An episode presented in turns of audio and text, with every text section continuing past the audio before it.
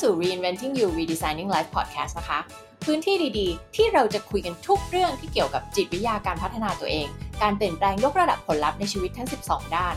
เราจะมาคุยกันเรื่องของการออกแบบชีวิต การตั้งเป้าหมาย ความสัมพันธ์ การงาน การเงิน การพัฒนา self esteem และความมั่นใจในตัวเองดำเนินรายการโดยนิดานะคะ นิดาเป็นโค้ชด้านการพัฒนาศักยภาพ เป็น Master Certified Coach นิดามี passion ที่แรงกล้ามากๆ ที่จะช่วยให้ทุกคนได้ค้นพบตัวเอง มีความตระหนักรู้ สามารถพัฒนาตัวเอง และดึงเอาศักยภาพสูงสุดออกมาใช้สร้างชีวิตในแบบที่ต้องการได้ค่ะ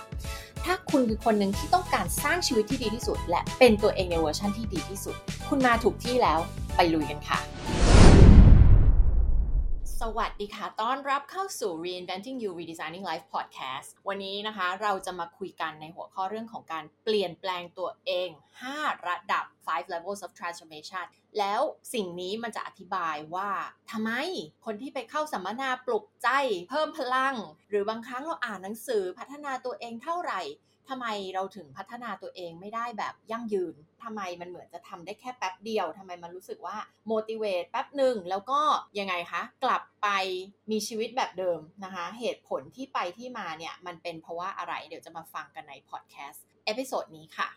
เริ่มต้นอธิบายตรงนี้ก่อนดีกว่านะคะว่า เหตุผลที่คนส่วนใหญ่เนี่ยไม่สามารถเปลี่ยนแปลงตัวเองได้ มันเป็นเพราะอะไรนะหนึ่งเนี่ยเลยหนึ่งเลยคือเรื่องของการขาด self awareness การขาด self awareness คืออะไร คือการขาดความตระหนักรู้ในตัวเอง คือเหมือนเราเราไม่รู้ตัวนึกออกไหมคะ เรายังไม่รู้ตัวเลยว่าปัญหาของเราเนี่ยที่เราติดอยู่มันเป็นเรื่องอะไร ต้นเหตุของสิ่งที่เรากำลังต้องเผชิญอยู่เนี่ยแท้จริงแล้วมันเป็นเรื่องอะไร เมื่อเรามี self awareness และเมื่อเรายอมรับว่า อ๋อ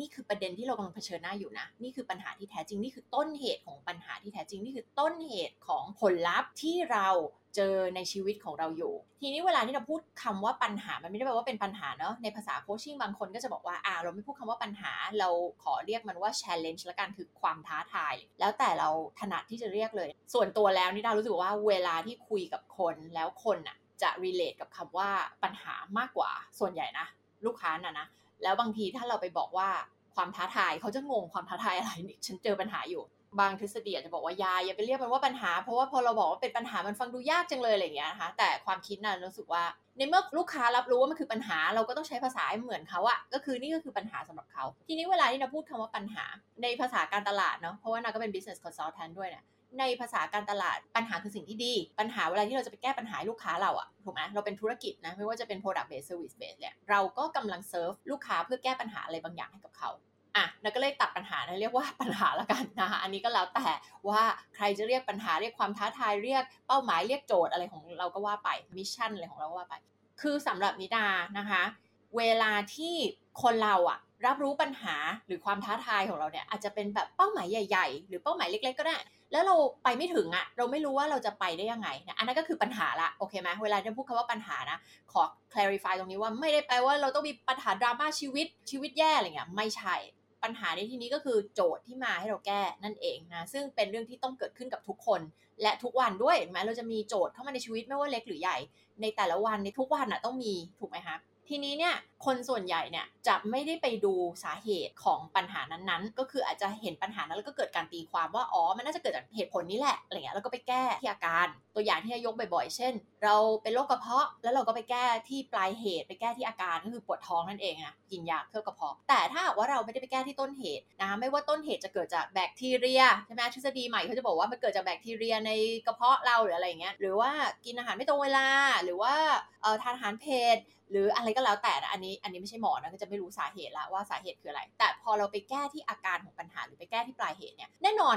เดี๋ยวในที่สุดแล้วมันก็กลับมาอีกอีกสาเหตุก็คือการที่ไม่รู้จัก manage ความเครียดของตัวเอง ก็กลับมาเป็นโรคกระเพาะอีกซ้ำซ้ำซ้ำวนอย่างนั้นเรารู้อยู่แล้วว่าทุกเรื่อง ถ้าหากว่าเรายังไม่ได้ไปเรียนรู้สาเหตุที่แท้จริงไม่ได้เรียนรู้บทเรียนเราก็จะกลับไปเรียนรู้ซ้ำเพราะเราจะกลับไปทำให้มันเกิดขึ้นอีกซ้ำๆๆๆทีนี้นั่นแหละคือปัญหาที่หนึ่งเนาะก็คือคนเราขาด self awareness คือ ไม่รู้ว่ามันเกิดอะไรขึ้นกับเราแล้วอะไรคือต้นเหตุของสิ่งที่เราต้องเผชิญอยู่หรือว่าทำไมเราถึงยังเจอผลลัพธ์แบบเดิมๆอยู่นึกออกไหมคะ อันที่สองก็คือเราไม่มีความรู้ความเข้าใจเรื่องนี้ ซึ่งต้องบอกเลยว่าประเทศเราขาดในเรื่องของการสอนเรื่องของจิตวิทยา เรื่องของการตระหนักรู้ในตัวเอง ความเข้าใจในตัวเอง ความเข้าใจในผู้อื่นแล้วเนี่ยอันนี้เทียบกับประเทศที่เป็นประเทศพัฒนาแล้วเนี่ยจะแตกต่างเลยเพราะว่าเขาจะมีเรียนแล้วเขาบางทีก็สอนเด็กกันตั้งแต่เด็กๆเลยตั้งแต่มัธยมเลย แล้วเขาก็สอนลูกสอนหลานผ่านการเลี้ยงดูด้วยนะหลักการจิตวิทยาอะไรต่างๆ พวกนี้ เรื่อง mindset เรื่องวิธีการคิดเรื่องอะไรเงี้ยนะอันเนี้ยเห็นชัดเลยว่าระหว่างประเทศเรากับประเทศที่เป็นแบบนั้นนะมันแตกต่างกันจริง ๆ ซึ่งอันเนี้ยเป็นสิ่งที่เราควรที่จะต้องเอามาสอนในระบบการศึกษา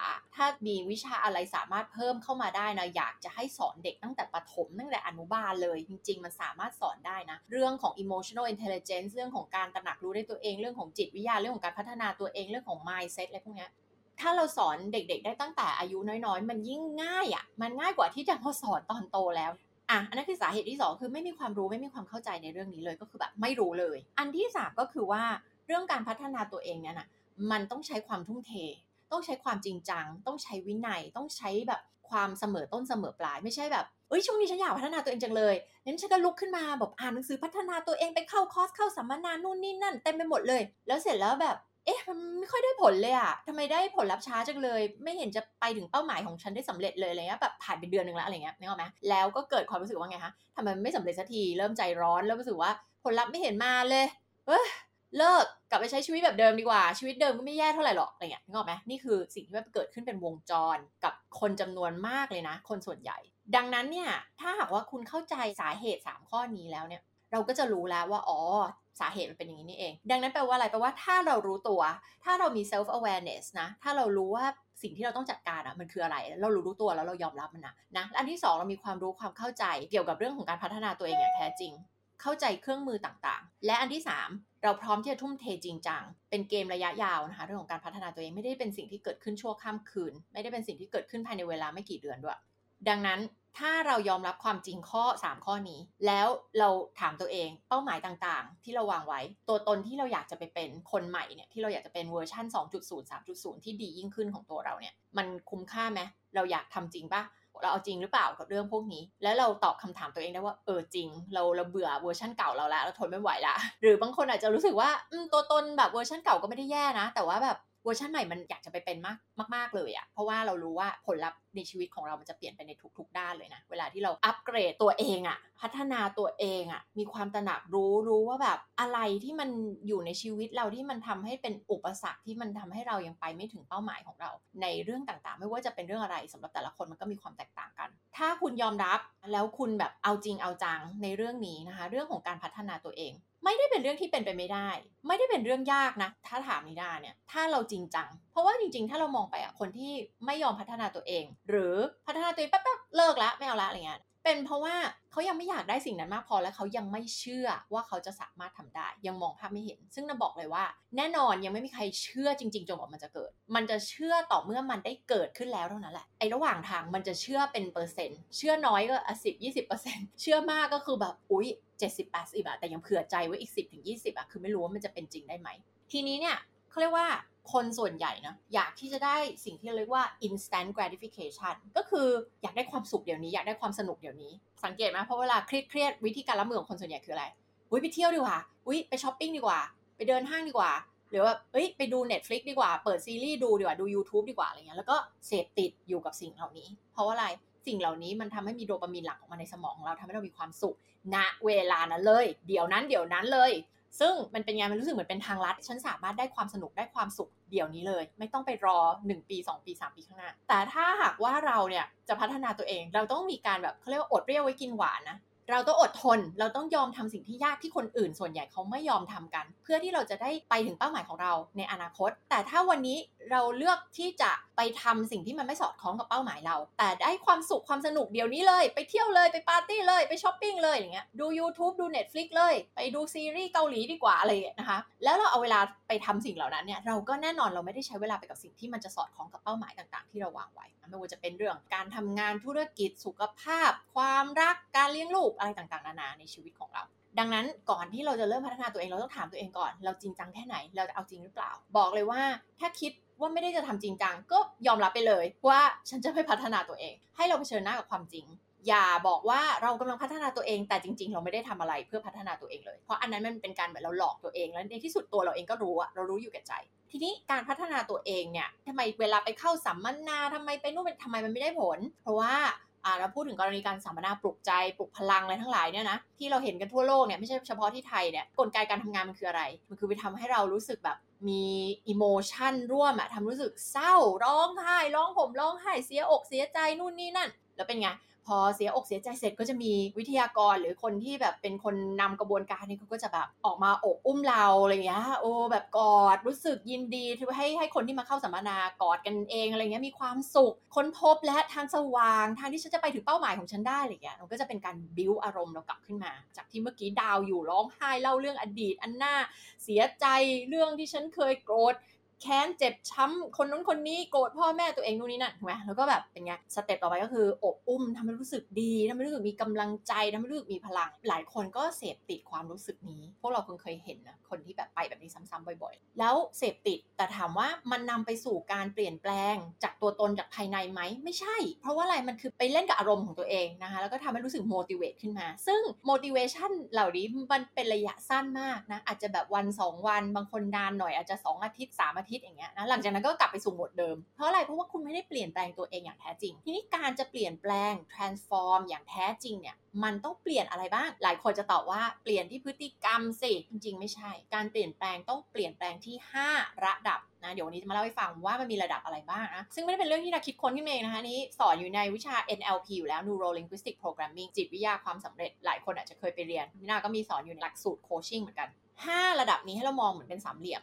มีระดับ 1 2 3 4 5 และอยู่เหนือสามเหลี่ยมคือคำว่า vision vision คืออะไร คือวิสัยทัศน์ วิสัยทัศน์คือภาพที่เรามองเห็นตัวเองในอนาคตอะ vision ของเราคืออะไร ฉันอยากทำอะไร ฉันมีภารกิจอะไรบนโลกใบนี้ future ของตัวเองเราหลับตาแล้วเรามองเห็นภาพอะไร เราเป็นใครทำอะไรอยู่ที่ไหนอะไรยังไง มันคือแบบคุณเป็นผู้นำทางความคิดในด้านอะไรสักด้านหนึ่งหรือเปล่า คุณประสบความสำเร็จในธุรกิจนี้และได้ make impact กับโลกหรือเปล่า หรือมันคืออะไร คุณอาจจะไม่เกี่ยวเรื่องธุรกิจเกี่ยวอะไรก็ได้อะเกี่ยวกับเรื่องครอบครัวความรัก เกี่ยวกับอะไรก็ได้สำหรับคุณนะคุณอยากได้สิ่งนั้น แล้วคุณมีวิสัยทัศน์ที่มองตัวเองไปข้างหน้าแบบ 3 ปี 5 ปี ฉันอยากเป็นแบบนี้อันนั้นก็คือ vision นะหลาย ๆ คนที่เคยมาเรียนจะให้ทำ vision board ซึ่งไม่ได้เป็นเรื่องแปลกใหม่อะไรใครอยากทำไปค้น Google ไป YouTube ได้เลย vision board คือหยิบกระดาษใบใหญ่ ๆ มากระดาษ flip chart แล้วก็วาดภาพอนาคตของตัวเอง ในทุก ๆ แง่มุมอยากเห็นตัวเองเป็นยังไงอะไรไง แต่ปัญหาของการทำ vision board ถ้าไม่มีผู้เชี่ยวชาญมาช่วยคุณในการไกด์ให้คุณทำเนี่ย คนส่วนใหญ่จะวาด vision board ออกมา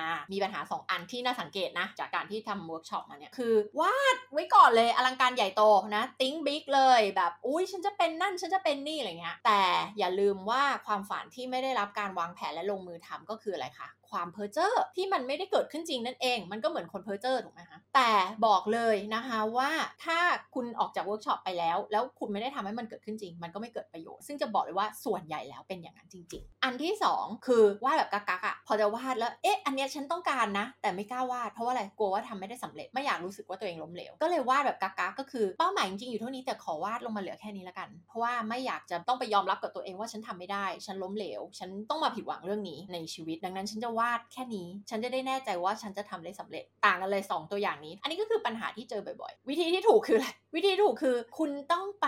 จัดการกับ mindset ของคุณก่อนและรู้ว่าความเชื่อผิดๆอะไรที่เรามีอยู่ที่มันทำให้เราไม่กล้าวาดให้มันสุดวาด vision board ของเราให้มันแบบเต็มที่ไปเลยว่านี่แหละ คือสิ่งที่ฉันต้องการอย่างแท้จริง แล้วเชื่อแต่ไม่เชื่อร้อยเปอร์เซ็นต์หรอกเพราะถ้าเชื่อร้อยเปอร์เซ็นต์สำเร็จไปแล้ว เชื่อเชื่อกี่เปอร์เซ็นต์แล้วแล้วแต่คนนั้นละ แล้วก็แบบจริงจังที่จะทำให้มันสำเร็จจริงๆนะอันนั้นคือวิธีการทำ vision board ที่ต้องทีนี้ในสามเหลี่ยมนะที่บอกว่าจะต้องเกิดการเปลี่ยนแปลงไปพร้อม ๆ กันเนี่ยทั้ง 5 ระดับมีอะไรบ้าง หลายคนพอบอกว่าพัฒนาตัวเองก็จะนึกถึงอะไรนึกถึง mindset กับพฤติกรรมนะที่เราจะได้ยินกันบ่อยๆ คุณต้องเปลี่ยน mindset คุณต้องเปลี่ยนพฤติกรรม เปลี่ยน mindset ก็คือเหมือนเปลี่ยนความเชื่อนั่นแหละอันเดียวกัน ความเชื่อกรอบความคิดที่เรามีอยู่ในสมองของเราเนี่ยมันเปลี่ยนแค่นั้นไม่พอมันต้องเปลี่ยนไปเลย 5 ระดับ 5 อันดับเนี้ยมีอะไรบ้างเราจะไล่ตั้งแต่ที่สำคัญที่สุดไปยังสุดท้ายนะสำคัญที่สุดไหมไม่เชิงว่าสำคัญที่สุดแต่ว่ามันเป็นภาพใหญ่มากที่สุดแล้วกันเริ่มไล่จากภาพใหญ่ที่สุดลงไปตามลำดับขั้นแล้วลองฟังดูว่า ถ้าวันนี้เราไปเรียนคอร์สนั่นคอร์สนี่มี mentor ก็แล้วอ่านหนังสือพัฒนาตัวเองมาเยอะมากเลย แล้วทำไมเรายังพัฒนาไม่ได้ไปใน speed ที่เร็วพอที่เราต้องการ หรือว่าเรายังไม่เห็นผลลัพธ์เป็นชิ้นเป็นอันขนาดนั้น ลองคิดตามดูว่ามันเป็นเพราะว่าเราขาดระดับไหนไปหรือเปล่า 5 ระดับนี้นะคะ อันที่ 1 คือ identity บนสุดเลยคือ identity คืออัตลักษณ์ นั่นคือ identity ของตัวเอง ฉันคือใคร วันนี้ถ้าให้คุณบรรยายตัวคุณอะคุณคือคนแบบไหน คุณคือคนเก่ง หรือคุณคือคนธรรมดา หรือคุณคือคนที่ภูมิใจในตัวเอง คุณคือคนที่มั่นใจในตัวเอง คุณคือคนที่มีความสามารถ คุณคือคนดี คุณคือคนใจกว้าง หรือคุณคือคนเห็นแก่ตัว คุณคือคนที่เป็นที่รัก เป็นที่ชื่นชมของคนอื่น หรือคุณคือคนที่ไม่น่าสนใจแล้วไม่มีใครอยากยุ่งด้วย อย่าลืมว่าทั้งหมดเนี่ยมันอาจจะไม่ใช่ความจริงนะ แต่มันเป็นการรับรู้ของตัวเองมันเป็น self perception ที่คุณรับรู้ตัวเองว่าตัวคุณเป็นแบบนั้น ซึ่งก่อนจะเขียนออกมาได้ ต้องยอมรับความจริงก่อนต้องซื่อสัตย์กับตัวเองก่อนเนาะไม่ใช่แบบรู้สึกอยู่ในลึกๆในใจอย่างหนึ่งแต่เขียนออกมาอีกอย่างหนึ่งหรือบรรยายออกมาอย่างหนึ่ง ก็ไม่เกิดประโยชน์นะให้เรายอมรับความจริงก่อนว่าเดี๋ยวถ้าเราซื่อสัตย์กับตัวเองณตอนนี้เอาจริง ๆ สิ เราเชื่อว่าเราเป็นคนแบบไหนหรอเรารับรู้ตัวเองแบบไหน อันนั้นคือ identity ซึ่งไม่ใช่อยู่ดีมีโค้ชมามีเมนเทอร์แล้วอีก 3 เดือนต่อจากนี้ identity เปลี่ยนได้เลย เพียงเพราะว่าอยากเปลี่ยนก็เปลี่ยนได้เลยไม่ใช่ ทั้ง 5 ระดับต้องเคลื่อนตัวไปพร้อม ๆ กันนะคะต้องมีการเปลี่ยนแปลงในทุกระดับไปพร้อมๆ กัน และแต่ละระดับมันก็เอฟเฟกซึ่งกันและกันด้วยส่งผลต่อกันด้วย รองลงมาจาก identity ที่อยู่บนสุดคือ beliefs and values คือความเชื่อที่เรามีความเชื่อต่างๆ อาจจะเกี่ยวกับตัวเองเกี่ยวกับโลกเกี่ยวกับคนเกี่ยวกับอะไรก็ได้ เกี่ยวกับธุรกิจเกี่ยวกับความสามารถของตัวเอง เกี่ยวกับคุณค่าของตัวเอง เกี่ยวกับอะไรก็ได้ในโลกใบนี้ และ values ก็คือคุณค่าประจำใจเรา ค่านิยมประจำใจหรือคุณค่าสำคัญ แล้วแต่เราจะแปลบางคนให้คุณค่ากับความสำเร็จ บางคนให้คุณค่ากับเพื่อนฝูง บางคนให้คุณค่ากับ relationship บางคนให้คุณค่ากับเรื่องสุขภาพ บางคนให้คุณค่ากับความซื่อสัตย์นึกออกไหมแล้วแต่เลยหลายอย่างมากในโลกเนี่ยมันอยู่ที่ว่าเราให้คุณค่ากับอะไรถ้าเรามี value เป็นเรื่องอะไรเนี่ย เราก็มักจะหมดทรัพยากรไม่ว่าจะเป็นเงิน เวลาแรงใจแรงกายแรงสมองของเราเนี่ยไปกับเรื่องเรื่องนั้น เพื่อที่จะได้สิ่งนั้นมา นั่นแปลว่าเรามีค่านิยมในเรื่องนั้นเรามี value ในเรื่องนั้นมี belief แบบไหน มี value แบบไหน เราก็จะแสดงออกพฤติกรรมแบบนั้น มันจะสอดคล้องไปด้วยกัน ทีนี้ถ้า belief กับ value เรา มันไม่ได้สอดคล้องกับผลลัพธ์ที่เราต้องการ นั่นแหละ มันจะกลายเป็นปัญหาแล้ว เมื่อกี้เราพูดถึง identity สมมุติว่า identity ของเรา เอาของดาแล้วกันนะ ฉันคือผู้เชี่ยวชาญในเรื่องของการพัฒนาศักยภาพคนพัฒนาตัวเอง ที่เจ๋งที่สุดในประเทศไทยเลย อันดับหนึ่งเลย สมมุติว่านี่คืออัตลักษณ์ของเรา belief and value เรามันต้องสอดคล้องกับอัตลักษณ์ที่พูดไปเมื่อสักครู่นี้ นั่นก็คือฉันเชื่อว่าฉันเก่งเรื่องนี้ ฉันเชื่อว่าฉันช่วยคนได้ในเรื่องนี้ ค่านิยมของเราคือมี achievement มีความสำเร็จ อันนี้ของจริง อันนี้ใครเคยทำแบบประเมินหรือใครเคยมาเรียน ก็จะให้ทำแบบประเมินเรื่อง value ด้วย ของนักก็จะมีเรื่อง benevolence ด้วยคือเมตตาจิต universalism อะไรคือความแบบอยากจะให้คนมีโอกาสเท่าเทียมกัน คือไม่ได้แปลว่าเราจะต้องไปทำให้ทุกคนเท่าเทียมกันจริงๆ แต่เราแบบเราเห็นคนแบบเท่ากัน แล้วเราก็ต้องการมีคุณค่าเหมือนกันอะในความเป็นมนุษย์ เมตตาจิตต้องการช่วยคนต้องการที่จะให้คนได้พบกับความสุขชีวิตที่เติมเต็ม ได้ passion mission อะไรของตัวเองในชีวิต มีเป็นอันดับต้นๆเลยคือพวก achievement นะเป็นหมวดของ achievement มี value หลายตัวที่เป็นเรื่องของความสำเร็จ ก็จะเห็นว่าอะเราต้องถามตัวเอง value เราสอดคล้องกับ identity อัตลักษณ์ที่เราต้องการที่จะเป็นไหม แล้ว belief ที่เรามีมีอะไรบ้าง belief เราต้องเชื่อด้วยว่าเราสามารถทำได้ เราเชื่อว่าเราช่วยคนได้ เราเชื่อว่าเรามีความสามารถมีศักยภาพที่จะช่วยคนได้อย่างเงี้ยแล้วสิ่งนี้มันต้องสอดคล้องกับอัตลักษณ์ที่ว่าอะฉันคือผู้เชี่ยวชาญ อันดับหนึ่งในเรื่องของการพัฒนาตัวเองของประเทศนี้ถูกไหมมันต้องสอดคล้องกัน ถ้าสมมติเชื่อไม่ตรงกับอัตลักษณ์ที่วางไว้ล่ะ อันนี้จะเป็นปัญหาแล้วถูกปะสมมุติว่าโอเคฉันอยากเป็นที่หนึ่งในเรื่องของการพัฒนาตัวเองสำหรับประเทศนี้ แต่ตรงความเชื่อเชื่อว่าอะไรเชื่อว่าฉันไม่เก่ง เชื่อว่าฉันไม่สามารถช่วยคนได้ เชื่อว่าฉันเป็นแค่เหมือนคนแบบมีความสามารถแค่แบบกลางๆอะไรเงี้ยมันไม่สอดคล้องกับอัตลักษณ์ที่ว่าฉันเป็นที่หนึ่งในเรื่องนี้ละนะคะแล้วลองเขียนลงมาใส่กระดาษก็ได้เป็นตัวอย่างของตัวเองนะว่า5ลำดับเนี่ยมันสอดคล้องกันไหมถ้ามันสอดคล้องกันอะคุณก็จะพัฒนาตัวเองไปได้แบบเรื่อยๆอะคุณจะเข้าใจ feeling นั้น แต่ถ้าแบบเอ๊ะก้าวไปข้างหน้า 1 ถอย 2 ถอย 3 ก้าว1ถอย 2 ถอย 3 จะเหนื่อยมากเลย มันจะเหมือนมันมีอะไรมาขัดเราอยู่ตลอดเวลา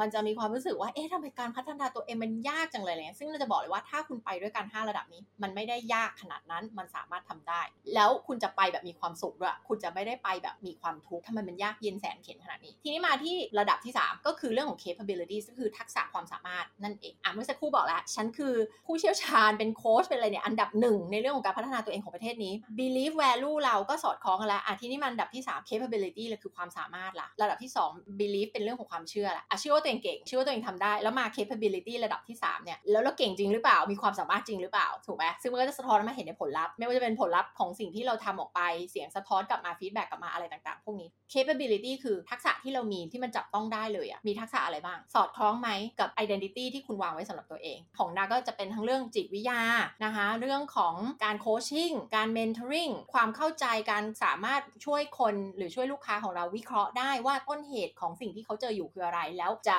ก้าวไปข้างหน้าได้ยังไง เข้าใกล้เป้าหมายของตัวเองเข้าใกล้อัตลักษณ์ที่ตัวเองอยากจะเป็นมากยิ่งขึ้นได้ยังไง พวกนี้ก็คือในส่วนของ capability คือความสามารถที่เรามีทักษะต่างๆ ที่เรามี ทุกคนคิดตามว่าถ้าเป็นเคสของคุณเนี่ยมันคือ capability อะไรบ้างนะคะ แล้ววันนี้มีครบแล้วหรือยังอยู่ที่ระดับไหน มีในระดับที่มันสอดคล้องกับ identity หรืออัตลักษณ์ที่เราต้องการที่จะเป็นหรือยังทีนี้ลงไปที่ระดับถัดมาก็คือ behavior คือพฤติกรรมอะอันนี้มาถึงสิ่งที่ทุกคนมักจะคิดว่าต้องเปลี่ยนแล้วถูกไหมแน่นอนคือต้องเปลี่ยนพฤติกรรม เราถึงจะสามารถเปลี่ยนตัวเองได้ จะเห็นได้ว่าพฤติกรรมเป็นแค่หนึ่งใน 5 ระดับนี้เองนะสำคัญไหมสำคัญแต่ทุกระดับสำคัญหมดเลย มันต้องเปลี่ยนแปลงไปพร้อมกัน และมันจะไม่ใช่แบบอยู่ดีๆ ตื่นมาพรุ่งนี้มันเปลี่ยนเลยอย่างเงี้ยฉัน set intention ฉันตั้งใจแล้วดังนั้นพรุ่งนี้ฉันตื่นมาฉันกลายเป็นคนอีกคนเลยมันไม่ใช่อย่างนั้นนะคะมันจะเป็นแบบ baby step baby step baby step baby step ไปเรื่อยๆแล้วเป็นก้าวเล็กๆก้าวเล็กๆก้าวเล็ก ๆ ไปเรื่อยๆ มันจะไม่ใช่อยู่ดีๆ แบบ เออ ตื่นมาอีกวันสองวันหรือว่าเดือนหน้า ฉันก็เปลี่ยนเป็นอีกคนเลยอะไรเงี้ยไม่ใช่ใครที่แบบพัฒนาตัวเองจะรู้นะ เรื่องของการทำงานกับตัวเองอะ inner วิร์กเนี่ยมันต้องทำไปตลอดมันไม่มี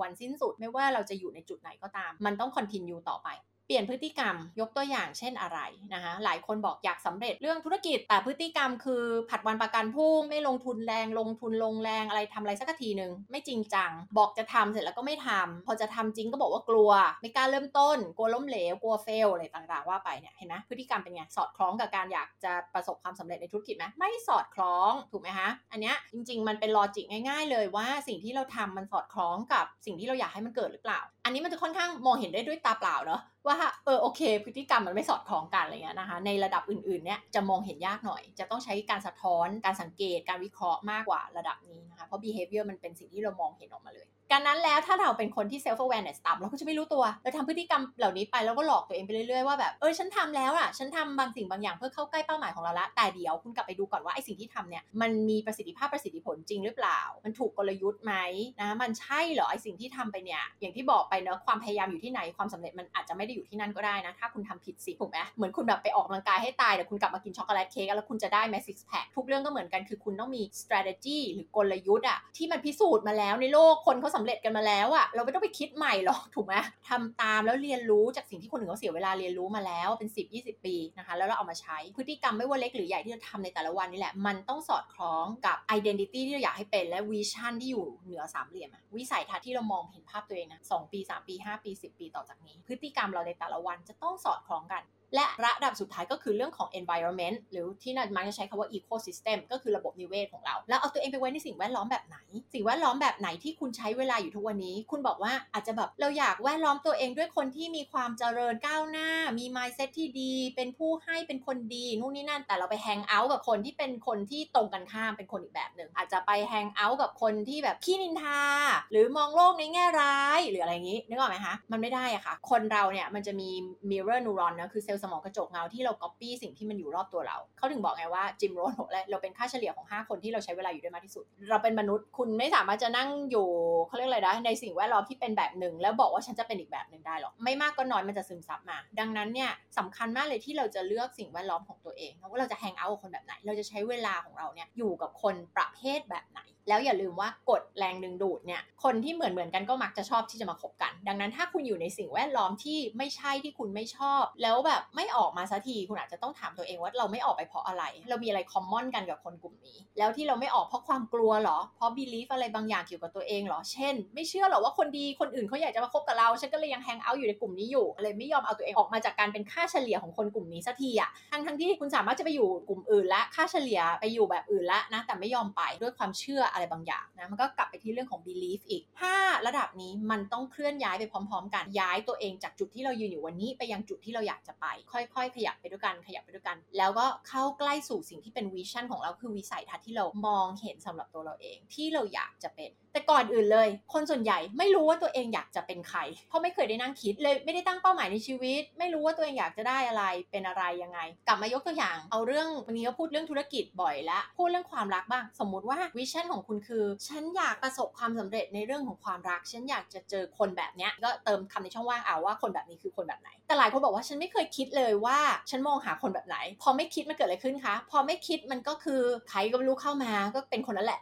ลงเอยกับคนนั้นแหละ เพราะว่าไม่ได้เซตอิน intention ไงเราต้อง live life by design นะ คือเราต้องออกแบบชีวิตเรานะแล้วทำให้มันเป็นจริง ไม่ใช่แบบปล่อยให้ชีวิตมันล่องลอยไปตามชะตากรรมที่มันจะเกิดขึ้นกับเรา ถ้าทำแบบนั้นชีวิตเราก็จะไม่ได้เป็นแบบที่เราต้องการอย่างแท้จริง แล้วเราราก็จะคิดว่า เออชะตากรรมพาไปบ้างแหละ ดวงมันทำให้เราเป็นแบบนี้บ้างแหละบุญบาปที่ฉันเคยสร้างมาทำให้ฉันเป็นแบบนี้บ้างแหละอะไรเงี้ยค่ะซึ่งไม่ใช่เรื่องที่จริง เราต้องเริ่มมาด้วย mindset ที่ว่าเราสามารถที่จะควบคุมชีวิตของเราได้ก่อนแบบร้อยเปอร์เซ็นต์ยกเว้นภัยพิบัติต่างๆ ที่เราควบคุมไม่ได้จริงๆพวกภัยธรรมชาติหรืออะไรก็แล้วแต่ที่อยู่นอกเหนือการควบคุมเราจริง นอกนั้นจะบอกเลยว่าส่วนใหญ่แล้วสิ่งในชีวิตของเราเนี่ยเราควบคุมได้ทุกอย่างคำว่าควบคุมหมายว่า เมื่อมันเกิดสิ่งนี้เราควบคุมคนอื่นไม่ได้ อันนี้คือใช่เราควบคุมคนอื่นไม่ได้ แต่เมื่อคนอื่นทำพฤติกรรมแบบนี้กับเราและเราเลือกที่จะทำแบบไหน เราเลือกที่จะแสดงกลับไปยังไง หรือว่า make decision ยังไงกับคนคนนี้ เลือกคบคนนี้ต่อไหมหรือเลือกไม่รู้จักกันเดินจากมา สิ่งเหล่านี้ที่นาพูดว่ามันคือสิ่งที่เรา control ได้ร้อยเปอร์เซ็นต์คือการตัดสินใจของตัวเราเอง มันคือความคิดตัวเราเอง พฤติกรรมตัวเราเอง ทุกอย่างที่เป็นตัวเราเองเนี่ยเราสามารถควบคุมได้ร้อยเปอร์เซ็นต์ดังนั้นเนี่ยให้กลับมาแล้วลองนึกถึงโมเดลที่นาเล่าให้ฟังวันนี้นะคะว่าเราขาดชิ้นส่วนไหนอยู่ แล้วเราได้ set intention แล้วหรือยังอะว่าชีวิตเราอยากให้มันเป็นแบบไหน กลับไปที่ตัวอย่างเรื่องความรัก หลายคนบอกไม่เคยคิดเลยว่าอยากได้คนแบบไหน หรือฉันคู่ควรกับคนแบบไหนนะไม่เคยคิดเลยก็ใครเข้ามาก็ก็เลือกเลือกเอาจากตรงนั้นแหละ นึกออกไหมคะอะแล้วก็แถมยังไงคะอาจจะมี belief ว่าคนดีไม่มีจริงในโลกอะคนดีหายไปหมดละไม่อยู่ละหรือคนดีมีเจ้าของหมดละ belief เห็นไหม belief เป็นไง identity ล่ะ identity เชื่อว่า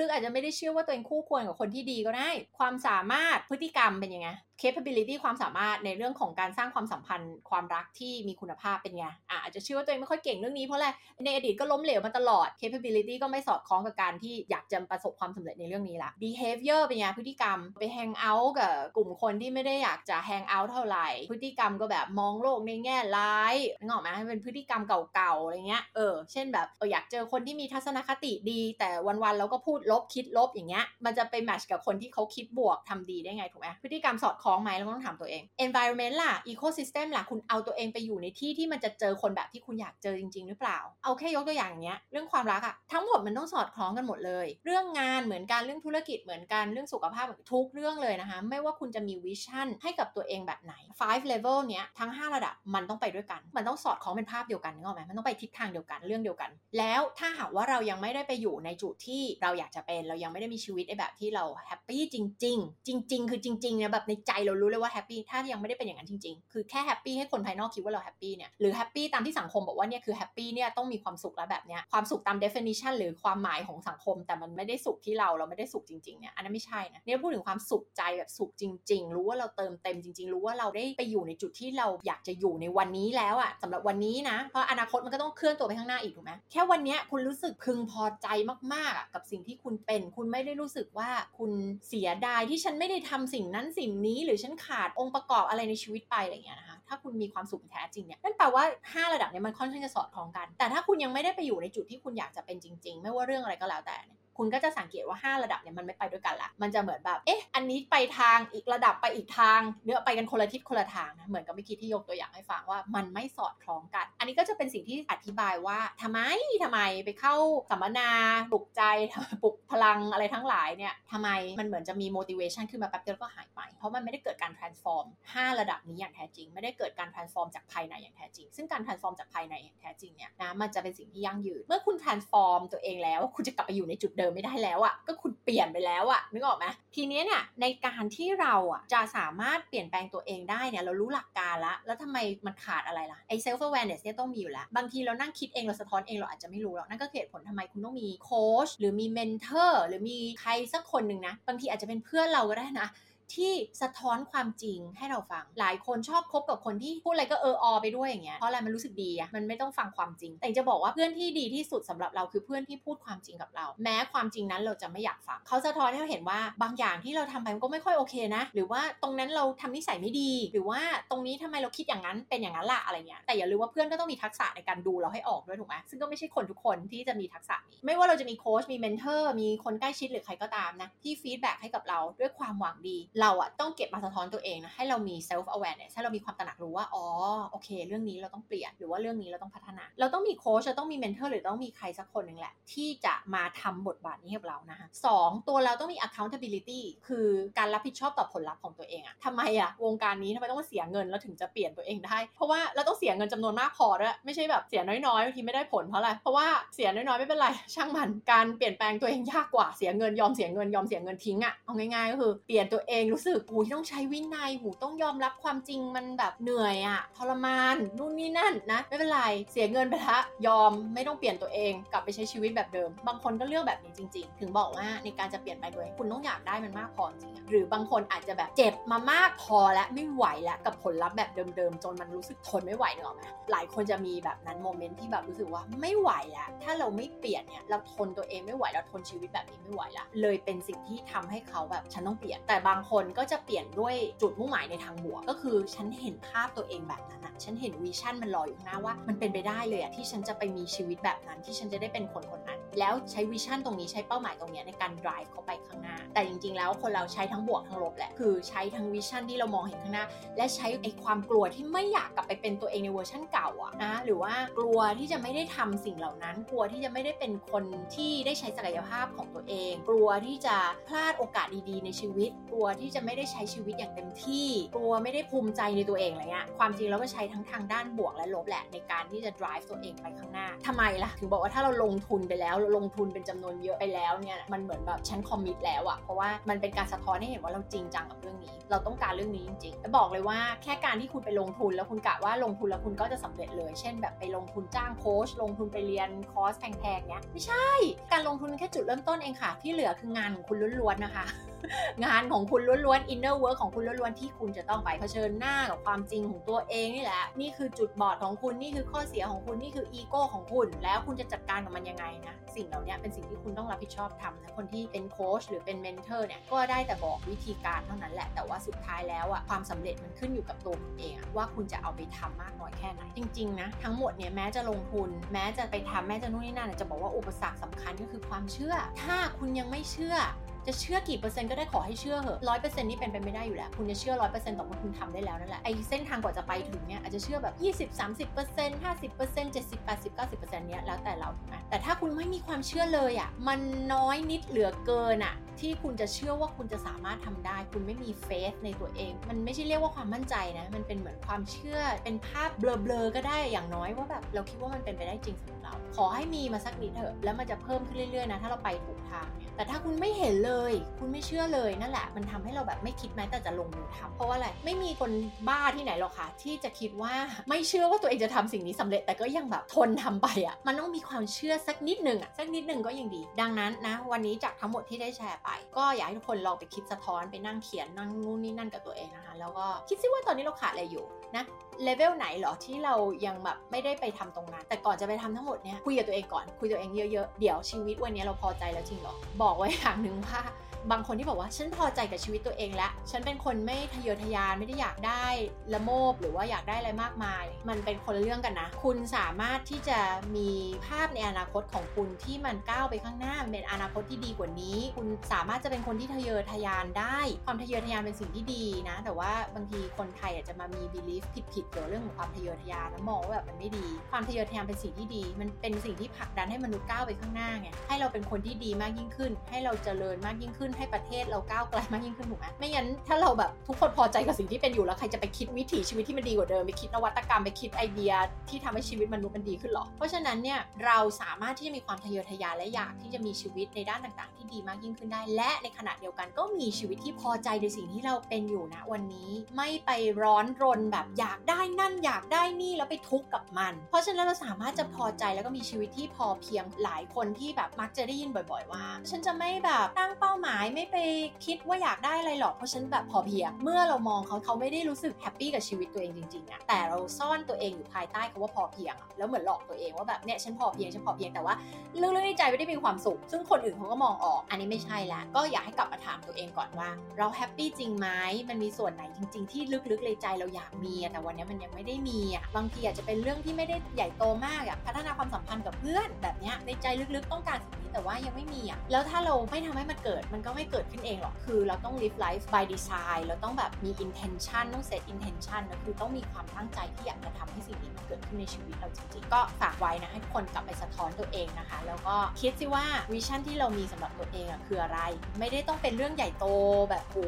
big change อะไรขนาดนั้น ถ้าเรารู้สึกว่ามันท่วมท้น ถ้าเราไม่ได้รู้สึกว่าเรา drive ด้วยการ think big คิดใหญ่ขนาดนั้น เราเอาแบบที่เราเชื่อก่อนว่ามันทำได้จริง แล้วเมื่อ mindset คุณค่อยๆ เปลี่ยนแล้วคุณเริ่มเห็นความจริงที่ว่า เฮ้ย อะไรก็เป็นไปได้นี่นาถ้าเราแบบตั้งใจกับมันจริงๆ ถ้าเรา set intention แล้วเราลุยกับมันจริงๆแล้วเราใช้วิธีการที่มัน work จริงอะมันไปถึงนี่นาหลายคนเริ่มจาก baby step ก่อน เริ่มจากก้าวเล็กๆ ก่อน พอเชื่อแล้วเลยไปแบบ โอ้ ฉันทีนี้ฉัน think big แล้ว ก็ฝากไว้นะคะ ขอให้ทุกคนได้นำสิ่งที่แชร์วันนี้นะคะ ไปใช้เกิดประโยชน์ แล้วก็อย่าลืมแชร์พอดแคสต์นี้ออกไปให้คนที่เรารักคนที่เรารู้จักได้เกิดประโยชน์ไปร่วมกันด้วยนะคะ กับพอดแคสต์ใหม่ของเราคือ reinventing you redesigning life นะคะ แล้วอย่าลืมพอดแคสต์ the expert entrepreneur ด้วยสำหรับใครที่สนใจในเรื่องของธุรกิจที่เป็น expert based business วันนี้ลาไปก่อนเดี๋ยวเราเจอกันใน episode หน้าค่ะ สวัสดีค่ะ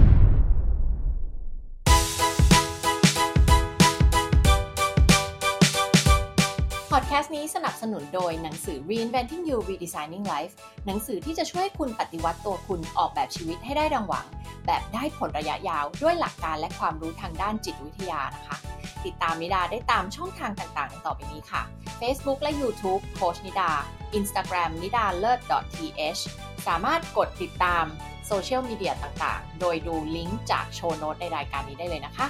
และสอบถามเกี่ยวกับโปรแกรม coaching และ mentoring ต่างๆ ของเราได้ที่ Line at coach nida ค่ะ แล้วพบกันใน episode หน้านะคะ